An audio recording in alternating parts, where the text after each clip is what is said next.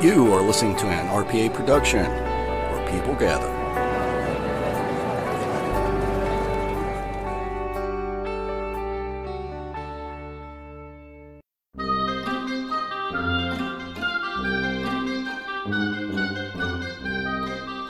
Ladies and gentlemen, Real Paranormal Activity is proud to present Terry's Mysterious Moments.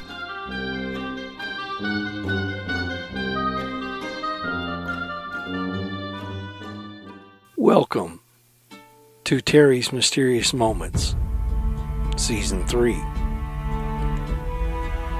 Thank you for joining me on this journey into the odd, the weird, the strange. Hope you'll enjoy it. Now, on with the show.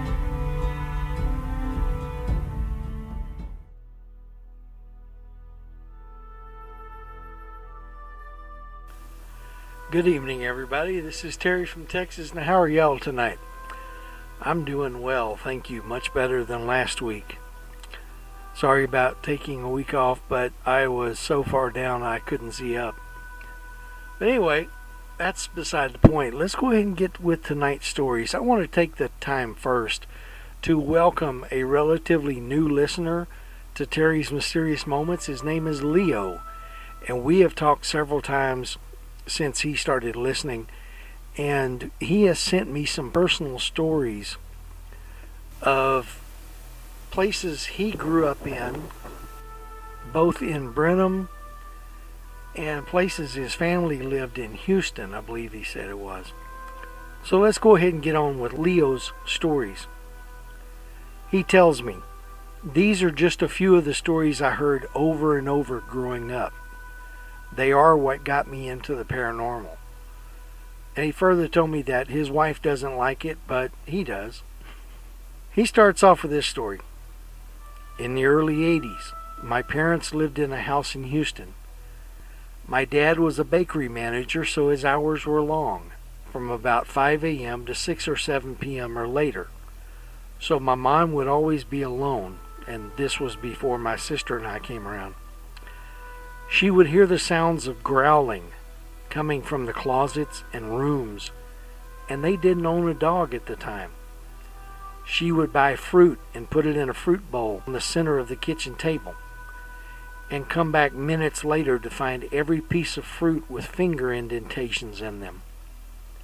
My dad would be up early, eating breakfast in the kitchen before he left for work, and one day he got up from the table and scooted his chair back and walked away from the table and he heard a sound behind him. So he turned around to see his chair scooting itself back under the table. His dad would sleep with a glass of water on his nightstand so he didn't have to get up and go to the kitchen to get a drink if he woke up during the night. And he said something threw that water on his face while he slept. And they found the empty glass in bed between his mom and his dad. They'd have the comforter pulled off of them at night, and they'd immediately wake up and see the comforter at the end of their bed, hanging in midair, as if someone were holding it up, and then it would drop to the floor. Back then, burglar bars were all the rage, and the house they lived in had them on every exterior door, and they were always locked at night. So one night, Leo says his dad his mom and a friend of theirs were sitting in the living room watching TV when the doorknob of the door leading to the garage started turning violently as if someone were really trying to get in, and they just sat there and watched it. Then the entire door started shaking, and the entire wall that the door was in started shaking so hard after it stopped, Leo said his dad went into the garage to make sure there was no one there and found no one, and the door leading outside was locked with the burglar bars locked as well. The garage was empty except for a few boxes and some lawn equipment. Leo says after I moved out, my mom was cleaning my room and she saw a large black shadow walk across my room and disappear into my TV. My mom would hear whispers in her ear, and no one would be around. Once she was brushing her teeth and she looked up at the mirror and saw a man behind her. but upon turning found no one there. It was a very small restroom and there wouldn't have been enough room for another person anyway. He says when my dad was building our garage, he was in a trench he had dug for the rebar, and he felt a hand on his shoulder and he turned around expecting to see my mom, me, or my sister, and no one was there. One day in his late teen years, he says, I'd gotten home from work. Everyone else was at the lake, and I was going to change and head out there too. But I hear the dishes in our sink being moved around. So I naturally thought it was my brother in law, since he always came to our house and just made himself at home. So I went to say hi, and there wasn't anyone else in the house. I ran out of there so fast I forgot to shut the front door, but I just left it. I don't blame you, Leo. My dad told me back in about 1985 when we lived here in Brenham, before we moved to Houston and then back to Brenham, my sister, mom, and I had gone to visit family in Mexico, so my dad was home alone. He had locked the bedroom door at night. One night he said he woke up to find a woman laying on top of him. Only this woman had the head of an average sized woman but a very tiny body. My dad got up really fast and switched on the light, but no one was there, and the door was still locked. I asked Leo if these events were in Brenham or in Houston. Just for clarification, he said, and this was in a messenger chat one night, he said these stories took place here in Brenham. And to be very honest, as I'm laying in bed typing this, I can see the backyard light shining through my curtains and I literally saw a black mass out of the corner of my eye. It freaked me out just now. But it isn't the first time I saw it, but it was the first time I saw it this clear. He said there were some freaky things from a house in Houston, but that was before my time. Wow. Just wow. Leo has had some strange occurrences indeed. He said he was into the paranormal, and at one time he tried to raise a team to do investigations, but couldn't get enough people to join him. I don't think it's a small wonder because the town that he's from is my old JUCO, which is junior college stomping grounds, and the people there are very church oriented. I do remember the campus and how it backed up to a huge cemetery just to the south, behind a couple of dorms and the band hall. The campus of the college had at one time been a Methodist seminary, then adapted to a more widespread educational concept. Hey, it went co ed back in the 1800s. I can only remember being in the old main building, which is, I think, the original building on campus I was only in there once, and that was to see a teacher. But I'm sure that building has some stories to, to be told. But oddly enough, in two years of going there, even though I was a commuter, I never heard ghost stories about the campus. Which, a college without ghost stories? That's really odd. You know about the Bermuda Triangle, right? Did you know that there are other just as strange triangles in the world? For instance, there's the Bridgewater Triangle.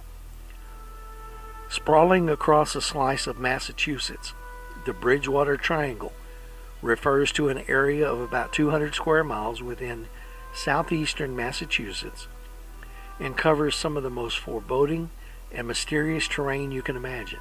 The Bridgewater Triangle is claimed to be a site of alleged paranormal phenomena ranging from UFOs to poltergeists, orbs, balls of fire, and other spectral phenomena, various Bigfoot like sightings, giant snakes, and thunderbirds. And we're not talking about the really hot old Ford car. We're talking about big, huge birds or bird like creatures flying in the air.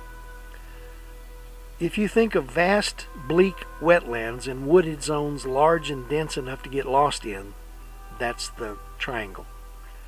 This is the area that gave rise to one of the very first UFO sightings way back in the year 1760.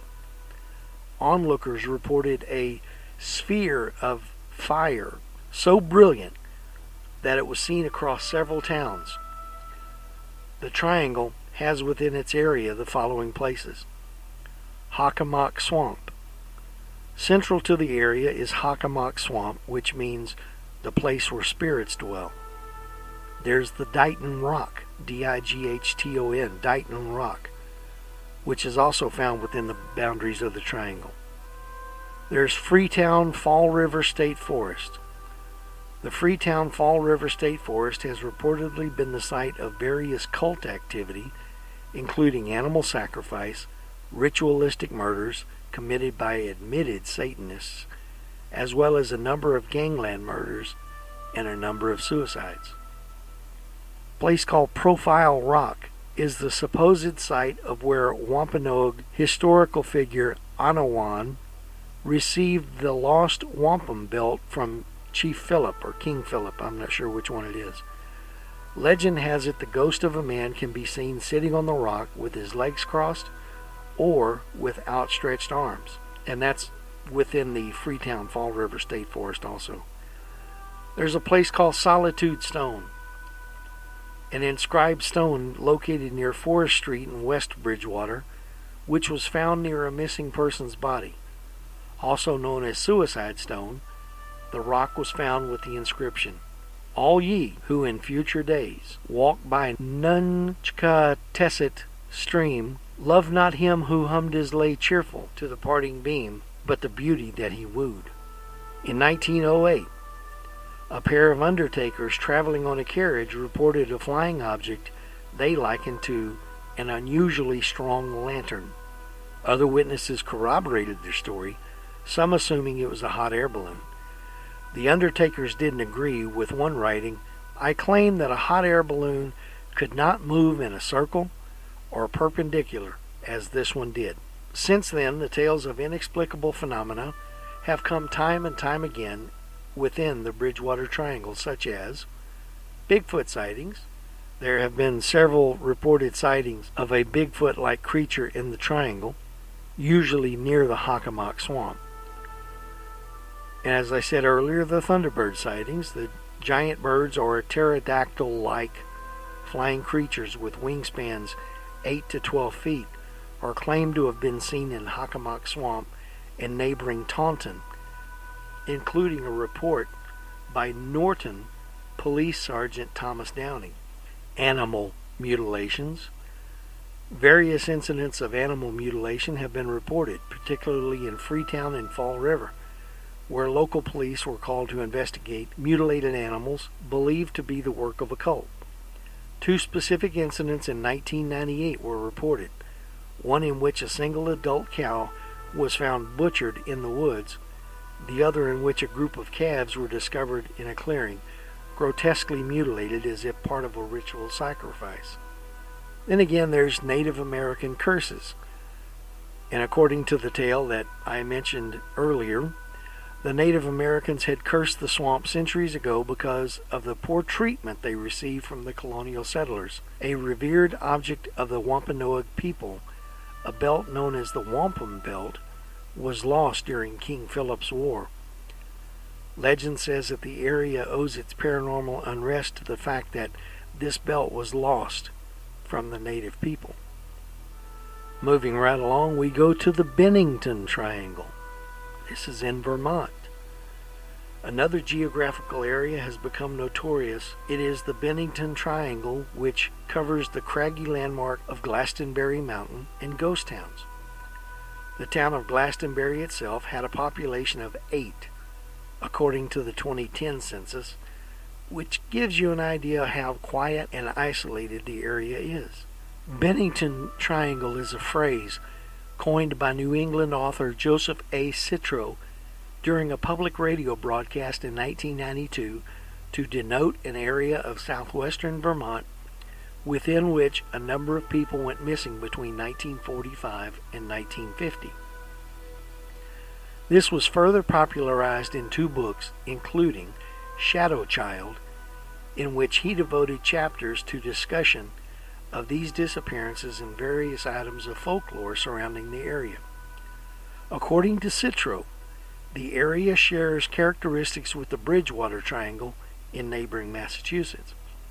Precisely what area is encompassed in this hypothetical mystery triangle is not clear, but it is purportedly centered on Glastonbury Mountain and would include some or most of the area of the towns immediately surrounding it, especially Bennington, Woodford, Shaftesbury, and Somerset. Glastonbury and its neighboring township, Somerset, were both once moderately thriving logging and industrial towns, but began declining toward the late 19th century and are now essentially ghost towns, unincorporated by an act of the state legislature in 1937. The Bennington Triangle has been the setting for a number of unexplained disappearances over the years. They began in 1945 when local man Middie Rivers was leading a group of hikers near the mountain. He walked ahead of the group and seemingly vanished into thin air. An extensive search was conducted, but the only evidence discovered was a single rifle cartridge that was found in the stream. The speculation was that Rivers had leaned over and the cartridge had dropped out of his pocket into the water. The disappearance had occurred in the Long Trail Road area and Vermont Route 9. Rivers, it is said, was an experienced hunter and fisherman and was very familiar with the local area. The very next year, teenager Paula Jean Weldon was hiking in the same area when she disappeared on December 1, 1946. Weldon was a sophomore at Bennington College. She had set out for a hike on the long trail. Many saw her go, including Ernest Whitman, a Bennington Banner employee, who gave her directions. She was alleged to have been seen on the trail itself by an elderly couple who were about 100 yards behind her. According to them, she turned a corner in the trail, and when they reached the same corner, she disappeared. An extensive search was conducted when Weldon didn't return to the college campus, which included the posting of a $5,000 reward and help from the FBI. However, no evidence of her was ever found. Unconfirmed rumors speculated that she had moved to Canada with a boyfriend or that she became a recluse living in the mountains. James E. Tedford, T E D F O R D, but it is also spelled as Teford, T E F O R D, or Tetford, T E T F O R D, who was a veteran, was the third person to disappear. He went missing on December 1st, 1949 exactly three years after Paula Weldon disappeared. Tedford was a resident from the Bennington Soldiers' Home. He had been in St. Albans visiting relatives and was returning home on the local bus when he vanished. According to witnesses, Tedford got on the bus and was still on the bus at the last stop before arriving in Bennington. Somewhere between the last stop in Bennington, Tedford vanished his belongings were still in the luggage rack, and an open bus timetable was on his vacant seat. Some years later, eight year old Paul Jeffson, on October 12, 1950, had accompanied his mother in a truck. She left her son unattended while she fed some pigs. His mother was gone for about an hour. When she returned, her son was nowhere in sight. Search parties were formed to look for the child. Nothing was ever found although Jeffson was wearing a bright red jacket that should have made him more visible. According to one story, bloodhounds tracked the boy to a local highway where, according to local legend, four years earlier, Paula Weldon had disappeared. Both Paul and Middie had been in red clothes when they vanished, leading to a superstition that it's bad luck to wear red and visit Glastonbury Mountain. The fifth and final disappearance occurred 16 days after Jeffson had disappeared. On October 28, 1950, Frida Langer, 53, and her cousin Herbert Elsner left their family campsite near the Somerset Reservoir to go on a hike. During the hike, Langer slipped and fell into a stream. She told Elsner if he would wait, she would go back to the campsite, change clothes, and catch up to him. When she did not return, Elsner made his way back to the campsite and discovered Longer had not returned and that nobody had seen her since they had left. Over the next two weeks, five searches were conducted, including aircraft, helicopters, and up to 300 searchers. No trace of Longer was found during the search.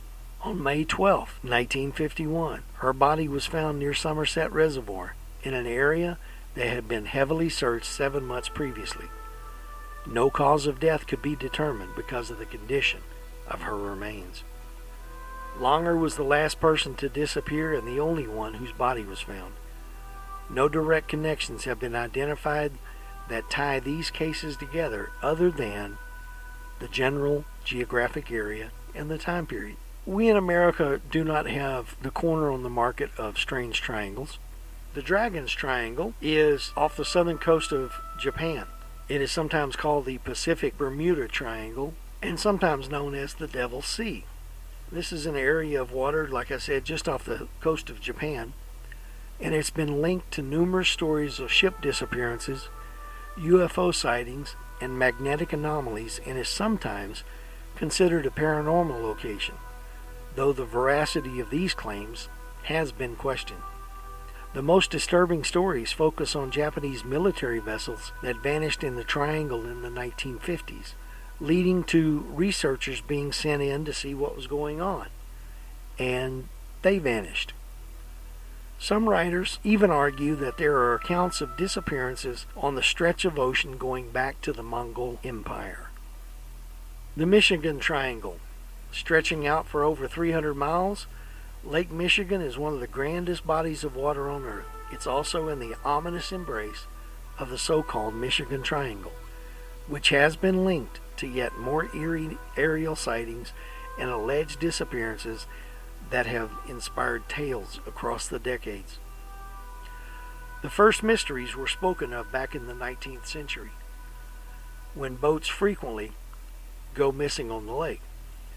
One famous victim of the triangle was the Rosabelle, a double masted vessel which was found capsized on the lake with no trace of the crew. Her ruptured stern indicates she had been rammed by another vessel, but no other ship reported any such incident. In 1937, Captain George Donner vanished from a freighter sailing through the Triangle.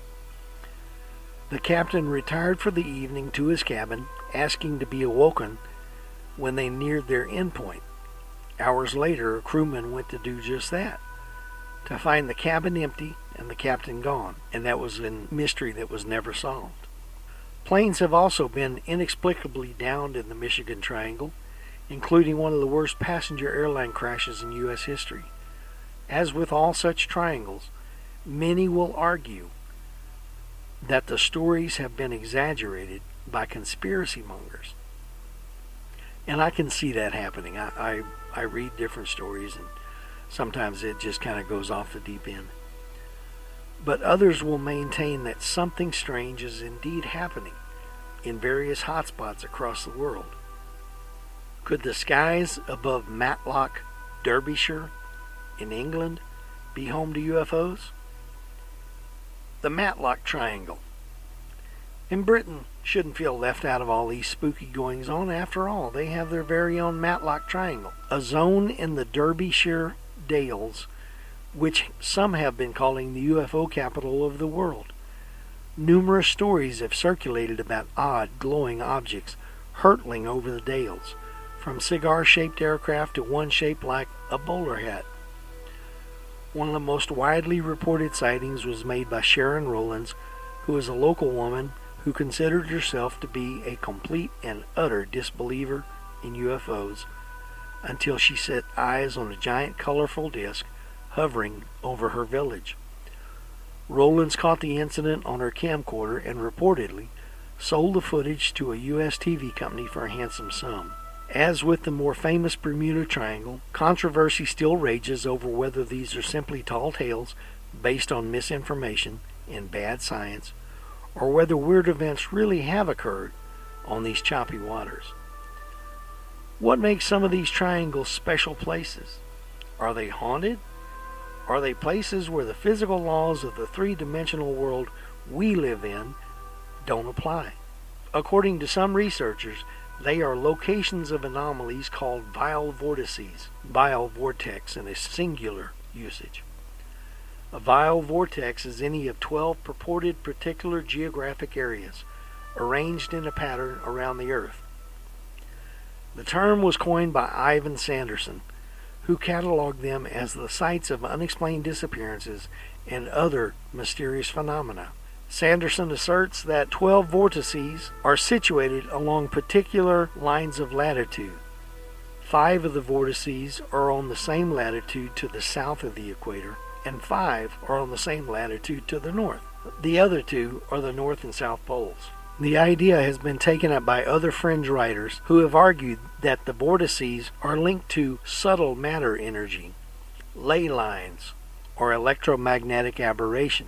The phenomenon is addressed as geometric patterns, as explored by Plato in the book Anti Gravity and the World Grid. You got to read it, it's a scorcher. Paul Begg, in a series of articles for the Unexplained magazine, criticized the methodology of writers on the subject of unexplained disappearances. He checked original records of the alleged incidents. Often, he found, the ships which were claimed to have mysteriously disappeared actually had a mundane reason for their loss. For instance, the Raifuku Maru, a Japanese merchant ship which sank in heavy seas in the North Atlantic in 1925. Some were lost in storms, although the vortex writers would claim that the weather was fine at the time. In other cases, locations of losses were changed to fit the location of the vortex. Sometimes, interestingly enough, no record was found that the ship had ever existed. Outright denial, utter disbelief, or a case of, if I don't believe it, it didn't happen. Locations accepted and put forth as the sites of these vortices are the Bermuda Triangle, the Algerian megaliths in North Africa, the Indus Valley, Pakistan, the Devil Sea, which I said was south of Japan, the Hamakulia volcano east of Hawaii, the South Atlantic anomaly east of Rio de Janeiro, Great Zimbabwe mines and structures, Wharton Basin, Loyalty Islands, Easter Island megaliths, North Pole, and the South Pole. Quite a few years ago, and I mean really quite a few years ago, I read a novel and it looked spooky enough to be just up my alley, which it was. It was a novel called Ghost Boat. Now, we're not talking about the, the one about the big liner that came out as a movie. This was about a World War II submarine American submarine that disappeared during the war. And then suddenly, almost 40 years later, it surfaces right in front of a Japanese merchant ship, which causes no end of stress between the two now allies. Uh, it discusses vile vortices, and that's what introduced me to this, and gives a very good description of them in the book, saying that the, the boat had sailed into a vile vortices and disappeared, and reappeared this long time later at the same vile vortices or vortex. So it's it's a very interesting story. It was copyrighted in 1980 by George E. Simpson and Neal R. Burger, and it's a very good book. Uh, it's it's not just a military book; it's a paranormal book. So you might want to grab a hold of a copy of that. Well, that's about it for this week. I want to thank you for coming along for the ride, my fellow Mysterians. Anyway, that's it for this week. Thanks for riding. Talk to you next week. Bye bye.